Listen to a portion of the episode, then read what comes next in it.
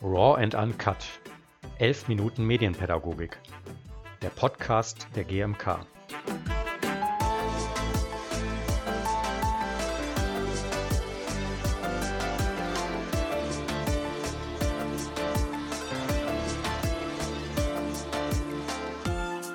Herzlich willkommen zum 23. Podcast der GMK Raw and Uncut 11 Minuten Medienpädagogik. Und herzlich willkommen zur ersten Folge in diesem Jahr. Ich bin Anja Pielsticker und ich bin Medienpädagogin und Moderatorin in der GMK. Auch dieses Jahr wollen wir uns wieder im Rahmen des Podcasts mit den Themen rund um Medienpädagogik und Medienkompetenz und alles, was drumherum interessant ist, beschäftigen. Für alle, die die GMK noch nicht so gut kennen, wir sind ein gemeinnütziger Verein, der sich seit 39 Jahren für die Förderung von Medienkompetenz und die Vernetzung von Menschen, die in diesem Bereich tätig sind, einsetzt. Wir sind bundesweit tätig und haben mehr als 1000 Einzelmitglieder und ca. 80 Institutionen. So, aber bevor ich noch mehr erzähle, möchte ich gern meinen heutigen Gast vorstellen, denn sie wird uns gleich noch mehr Einblicke in die GMK geben. Sie ist bereits seit sieben Jahren im Vorstand der GMK tätig und seit 2021 auch zweite Vorsitzende der GMK. Christine, ich freue mich sehr, dass du da bist. Ich freue mich ebenso. Danke dir. Christine ist seit über zehn Jahren selbstständige Medienpädagogin und entwickelt gemeinsam mit einem kleinen Team innovative Bildungsangebote. Sie hat Kommunikations- und Medienwissenschaften mit Schwerpunkt Medienpädagogik in Leipzig studiert und ist derzeit noch zudem damit beschäftigt, die Leipziger Modellschule LEMO mit aufzubauen. Und ist eben auch ehrenamtlich im Vorsitz für die GMK. Und nun, damit es auch losgehen kann, stelle ich mal den Timer auf 10 Minuten und übergebe das Wort an Christine. Einen Moment, ich stelle noch den Timer. Christine, äh, stell dich doch bitte einmal nochmal in drei Wörtern selbst vor. Ähm, ich habe mitgebracht GMK Liebe, Bildungspraxis und Schulgründung. Sehr schön. GMK Liebe, ja. Okay, da geht auch mein Herz auf.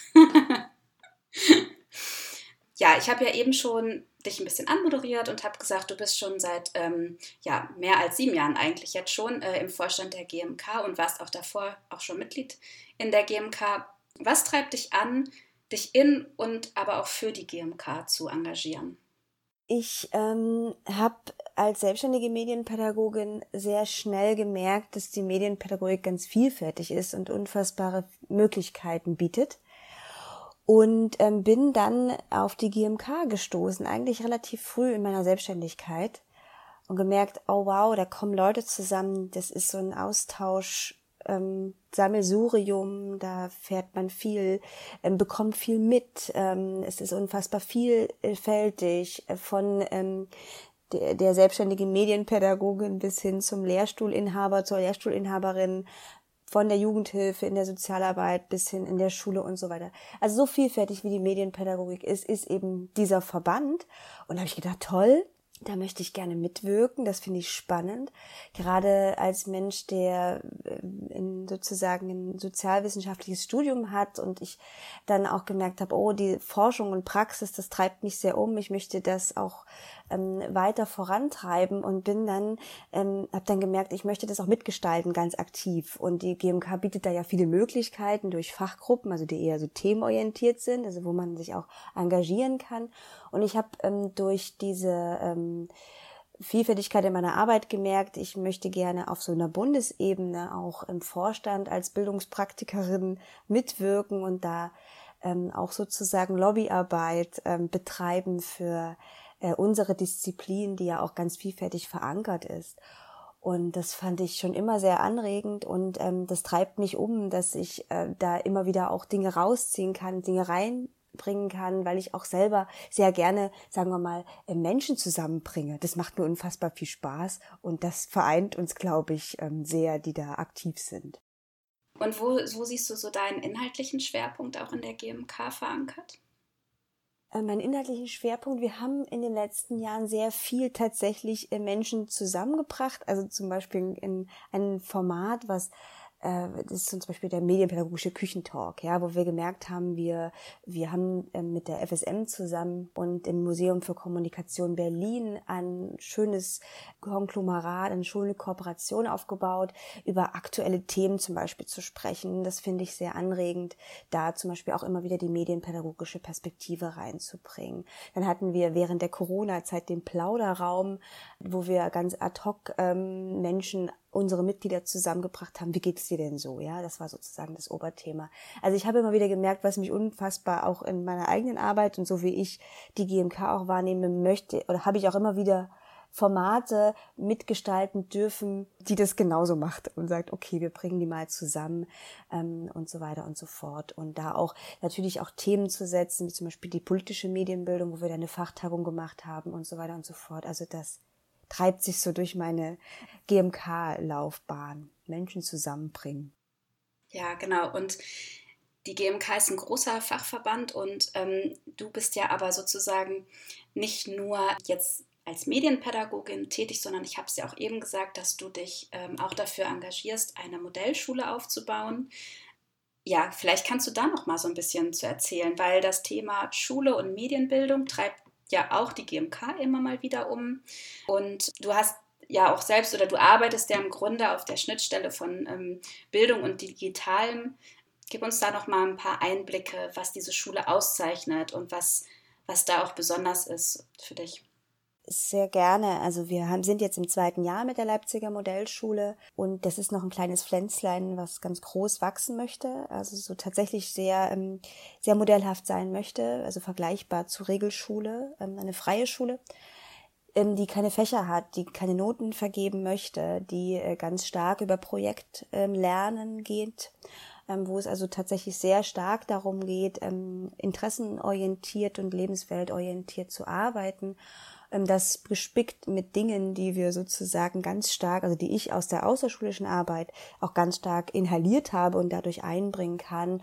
Und vielleicht noch ein ganz kurzer Switch, warum ich das eigentlich äh, mache, ist, dass ich gemerkt habe, in den Jahren der Schnittstelle immer wieder in Schule reinzuschauen, immer wieder zu gucken, auch da Impulse zu setzen, auch ganz viel über, über Bildungssysteme und Bildungsbereiche zu lernen, zu merken, okay, Schule ist da schon tatsächlich natürlich ein Dreh- und Angelpunkt und da sind die einfach lange und da sind sie alle, also bis zu einem gewissen Grad beziehungsweise bis zu einem gewissen Alter und wir erreichen auch ein Stück weit Familien und ähm, andere Bezugspersonen der Kinder. Und da habe ich schon gemerkt, okay, ich möchte ähm, ähm, was schaffen, was bleiben kann und wo ich sozusagen ähm, meinen Anteil dran ähm, leisten möchte und das mitgestalten will. Und so entstand diese Idee und wo ganz viel äh, meiner Bildungspraxis, die ich ein, äh, die ich für mich so über die Jahre entwickelt habe, dass es immer um Gestaltung und Kreativität geht, dass es ganz viel um Partizipation, um Mitmachen und Mitentscheiden geht und bis hin zu, dass viele Dinge offen sein müssen. Also das sind so die Prinzipien, die meine Arbeit so vorantreiben, dass ich die ganz stark in die Schule einbringe das ist eine Schule, die ist eine Gemeinschaftsschule, also von erster bis zwölfter Klasse sind wir äh, genehmigt worden. Jetzt sind wir noch erste bis achte Klasse, es sind drei Gruppen, also altersübergreifendes Lernen und so weiter. Also wir wollen, sagen wir mal, so viele Dinge anders und quasi richtig machen. Also wir probieren ganz viel aus, ohne dabei jetzt ins Experimentieren zu stark sozusagen zu gehen. Also wir wissen schon ein Stück, was wir tun, aber wir wissen unsere, unsere Verantwortung, will ich damit sagen.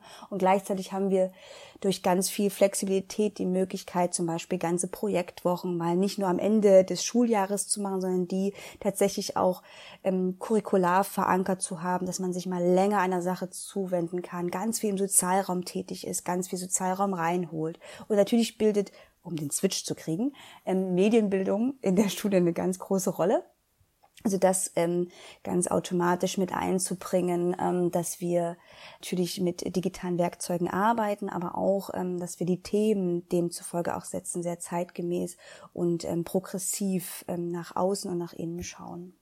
Sehr, sehr spannend. Ähm, kannst du noch mal konkret darauf eingehen, wie ihr Medienpädagogik in die Schule bringt? Also kannst du ein ganz konkretes Beispiel einfach mal geben? Ähm, wir gehen da sehr handlungsorientiert ran. Das hängt ein bisschen auch natürlich, hm, Überraschung, mit meinem Hintergrund zusammen. Also ich bin handlungsorientierte Medienpädagogin. Ich kann gar nicht anders, als es zu machen. Das geht von, ähm, sagen wir mal, einem Projektplan, wo wir immer auch ein Stück medienpädagogische Inhalte und auch Methoden mit einbringen. Also wenn die Kinder sozusagen ein neues Thema haben, spielen dann auch, ähm, ob das Trickfilm machen ist oder ob es eine bestimmte Internetrecherche ist und so weiter eine Rolle. Also wir haben da sozusagen so eine kleine Stufung drin, dass in der ersten ähm, Gruppe, in der ersten Stammgruppe, erste bis dritte, das so ein bisschen angefangen wird, bis hin, dass wir definiert haben, dass sie gewisse Fähigkeiten, auch das sichere Suchen, Recherche, auch die ersten äh, Annäherungen in Richtung ähm, Gestaltung mit digitalen Medien schon auch behandelt haben, also in den verschiedenen Parts. Und dann haben wir sozusagen einen ganz starken Making-Ansatz drin, also mit ähm, ähm, ganz aktiv gestalten mit Medien, der auch ähm, sehr stark ähm, durch meine außerschulische Arbeit ähm, geprägt ist. Wir haben relativ viel im Bereich Maker Education einfach schon an Erfahrungen gesammelt und wir sagen ganz stark, es geht ums Gestalten, ums offene Lernsetting, um Dinge auseinandernehmen, dadurch zu verstehen und so weiter. Also das sind so Prinzipien, ähm, wo wir ganze Projektwochen, Making Week zum Beispiel nennen wir die dann in der Schule machen, wo es dann von Coding ähm, angeboten, die je nach Alter natürlich äh, Scratch und so weiter bis hin zu komplexen Sachen etc. pp. Ähm, natürlich dann passiert und auch gespickt und das freut mich natürlich sehr, dass es jetzt nicht nur die Medienpädagogin ist, die das dann irgendwie macht oder äh, Leute Honorarkräfte hat, die oder engagiert, die das macht, sondern auch zunehmend im zweiten Jahr jetzt, dass unser pädagogisches Team auf mich zukommt und sagt, guck mal hier, wir wollen gerne was zum Mediensystem machen, hast du da nicht und so weiter, dass ich da auch den, sagen wir mal, unterrichtlicheren Teil, ähm, den wir ähm, haben, eher am Vormittag da auch ein Stück äh, mit unterstützen kann. Ja, ich weiß jetzt nicht, wie das jetzt passiert ist. Diese Zeit ist irgendwie so schnell gerannt. ja trotzdem, was ich glaube, was alle jetzt so ein bisschen umtreibt noch, also zumindest kam mir diese Frage jetzt gerade nochmal, wie schafft ihr es denn, die Strukturen, die ja an bestimmten Stellen im Regelsystem auch wahrscheinlich eingehalten werden müssen, ich sage jetzt mal Notenvergabe oder bestimmte Curricula, um Prüfungen abzuhalten, mit dieser Offenheit, die ihr den ähm, Kindern und Jugendlichen gebt und auch mit der Themenbezogenheit, die dann von den Kindern und Jugendlichen kommen kann, zu vereinbaren? Mhm. Also erst einmal ähm, ist es jeder, jeder Schule, das entscheidet Schulträgern freigestellt, bis Klasse 9 Noten zu vergeben. Also die können auch entscheiden, auch normale Regelschulen, ob sie Noten vergeben oder nicht. Wir haben dann ähm, ab Klasse 9 sozusagen also äh, ein Umwahlsystem, also dass man sozusagen die Sachen, die wir dokumentiert haben, und mit äh, Kompetenzen hinterlegt haben, dann umwandeln können in Noten. Also da gibt es so eine Lernstandserfassung und so weiter. Das wäre, glaube ich, noch ein Podcast wert, darüber zu sprechen. Aber das sozusagen ja. können wir umschlagen in, wenn das jemand sozusagen auch äh, möglicherweise wissen will, also es geht ja dann auch um Abschlüsse und so weiter. Die formalen Abschlüsse sind bei uns möglich. Das funktioniert dann an anderen Schulen, weil wir ähm, sozusagen da uns dafür so einen Weg entschieden haben, dass äh, die Abschlüsse auch äh, natürlich gemacht werden. Und ansonsten sind wir formal an das äh, an den Lehrplan sozusagen wir dürfen unserem Lehrplan orientieren und das tun wir auch. Also jede ähm, Aktivität und auch alles was die Kinder machen wird beobachtet und wird sozusagen dann dokumentiert. Und das ist ein digitales Dokumentationssystem wo wir auch ziemlich genau sehen können okay was hat das Kind gemacht? Und dann danach auch den Bezug zu den Fächern und auch zu bestimmten Inhalten herstellen können. Also so haben wir in ganz guten Absicherungen, dass wir natürlich unseren Plan machen, bestimmte Dinge reingeben und dann aber auch sehen können, okay, wo steht das Kind, was gebe ich als nächstes rein und dann eine sehr gute Dokumentation anstreben. Super. Und dann nochmal die umgekehrte Frage, wie würdest du es einschätzen? Ihr habt ja ein neues System sozusagen aufgebaut und habt natürlich alte oder ich sag mal Anführungsstrichen alte, also es sind ja Strukturen, die einfach über Jahre lang jetzt schon in der Regelschule sich verankert haben, integriert. Und ähm, andersrum wäre jetzt aber mal die Frage, was würdest du denn denken, was muss passieren, dass die Regelschule mehr Offenheit für das, was du auch gerade für die Medienpädagogik nochmal beschrieben hast, für diese Maker-Space-Sachen, diese Handlungsorientierung. Also was muss in der Schule deiner Meinung nach passieren, um dieses System auch aufzubrechen? 45 Minuten abschaffen, da mehr Freiraum geben, also weniger in so kleinen Schächtelchen denken, sondern tatsächlich mehr Zeit zu geben. Warum nicht ähm, einen ganzen Tag beziehungsweise eine ganze Woche oder bestimmte Zeiten den Kindern zu geben, dass sie ähm, auch lernen, intensivieren können, dass sie zu sagen, auch da sich auch einem Inhalt länger hingeben können, wenn sie denn wollen, beziehungsweise angeregt werden, dass die Möglichkeit sozusagen in weniger in den Schubladen zu denken. Das wäre so das Erste. Das Zweite ist weg von Fächern mehr zu Fachlichkeit. Das heißt also, dass es nicht darum geht, alles in Fächer zu packen. Es geht mir nicht darum, nie wieder was zu lernen. Da bin ich sehr weit entfernt. Ich finde Lernen und Wissen Aneignung super, ja. Nur geht es nicht darum, dass das eine dann dort stattfindet, das andere dann wieder eine Woche später oder so, sondern dass man eher an Fachlichkeit denkt. Also, dass man sagt, okay, überall, auch wenn ich ähm, draußen bin und mich für Bäume interessiere, kann ich das mit mathematischen ähm, Inhalten verbinden zum Beispiel. Das ist eine, eine hohe Kunst, also da braucht man tatsächlich auch viel Erfahrung und viel Austausch. Das wäre so das Zweite, also hin zu Fachlichkeit. Und das Dritte ist, wir müssen über die Ziffernnoten sprechen. Also ich glaube, der Dreh- und Angelpunkt auch, wenn man über medienpädagogische Inhalte in Schule spricht, geht es am Ende, das ist meine Erfahrung jedenfalls, immer noch noch sehr, sehr stark um Bewertung ähm, und um Bewertung in Ziffern und damit Vergleichbarkeit. Und wenn wir das schaffen würden, also diese drei Sachen, und ich glaube an den Noten und an den, sagen wir mal, zeitgemäßen Prüfungsformen, das wird der größte, größte Brocken sein und da wird auch gerade sehr stark diskutiert. Wenn wir das schaffen könnten, hat jede Regelschule der Welt die Möglichkeit, und da gibt's ja ganz viele wunderbare Regelschulen da draußen, wunderbare Regelschule zu sein. Ja, also das muss keine freie Schule sein, die ähm, viel auch ausprobieren kann, qua System, sondern das kann jede Schule sein, wenn es die Möglichkeit bekommt. Danke dir. Ich habe noch eine abschließende Frage, um den Kreis auch wieder zurückzubringen zum GMK-Vorstand. Jetzt hast du ja so ein bisschen aus deiner Praxis erzählt, ähm, aber nochmal ähm, zum GMK-Vorstand. Ja, welche Themen sind für den Vorstand dieses Jahr besonders wichtig oder welche Themen setzt ihr in den Vordergrund? Ja, wir haben ähm, uns äh, so ein bisschen aus dem in dem Feld der politischen Medienbildung ähm, nochmal stärker ähm, eingebracht. Ähm, das fing ja auch ein Stück weit mit den Aktivitäten verschiedener Landeszentralen der Bundeszentrale für politische Bildung zusammen. Und da sind wir, glaube ich, in einen sehr schönen Diskurs gegangen miteinander, auch zu sehen, so ein Selbstverständnis der Medienpädagogik nochmal zu sehen, was, was ist, wie politisch ist, ne, und so weiter. Und das treibt uns ja viele Jahre schon um. Und ich glaube, jetzt wahrzunehmen, dass wir in der Sichtbarkeit, in meiner, in meiner Wahrnehmung, auch sehr viel stärkere äh, Projekte, gesellschaftskritische, politische, gesellschaftspolitische äh, Projekte haben.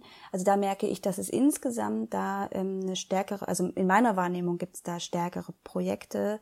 Es gibt natürlich schon immer ähm, zu, zu Projekten, die im gesellschaftspolitischen Bereich sind. Ich habe aber das Gefühl, das ist nochmal stärker geworden.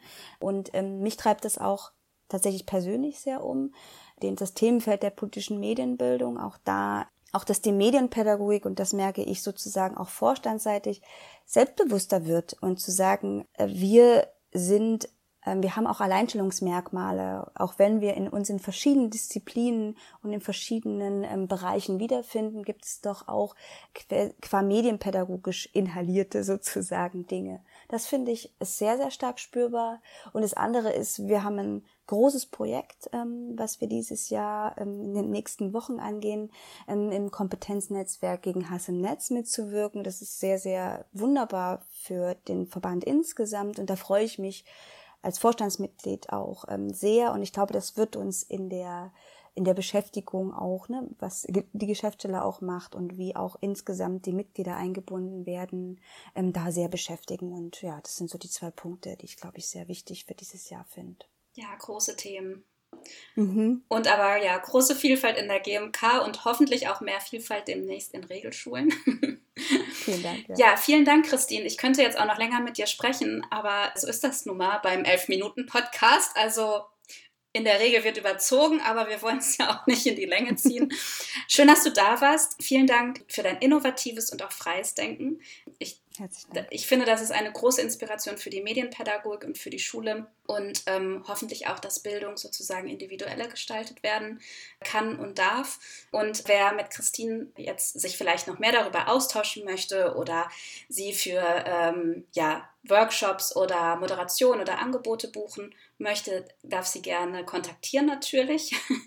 Wir verlinken deine Webseite unter diesem Podcast und ja, ich freue mich einfach, dass du bei uns mit im Vorstand bist und ich wünsche dir alles Gute und wir sehen uns aller, aller, aller spätestens im November in Bielefeld beim Forum Kommunikationskultur. Herzlichen Dank.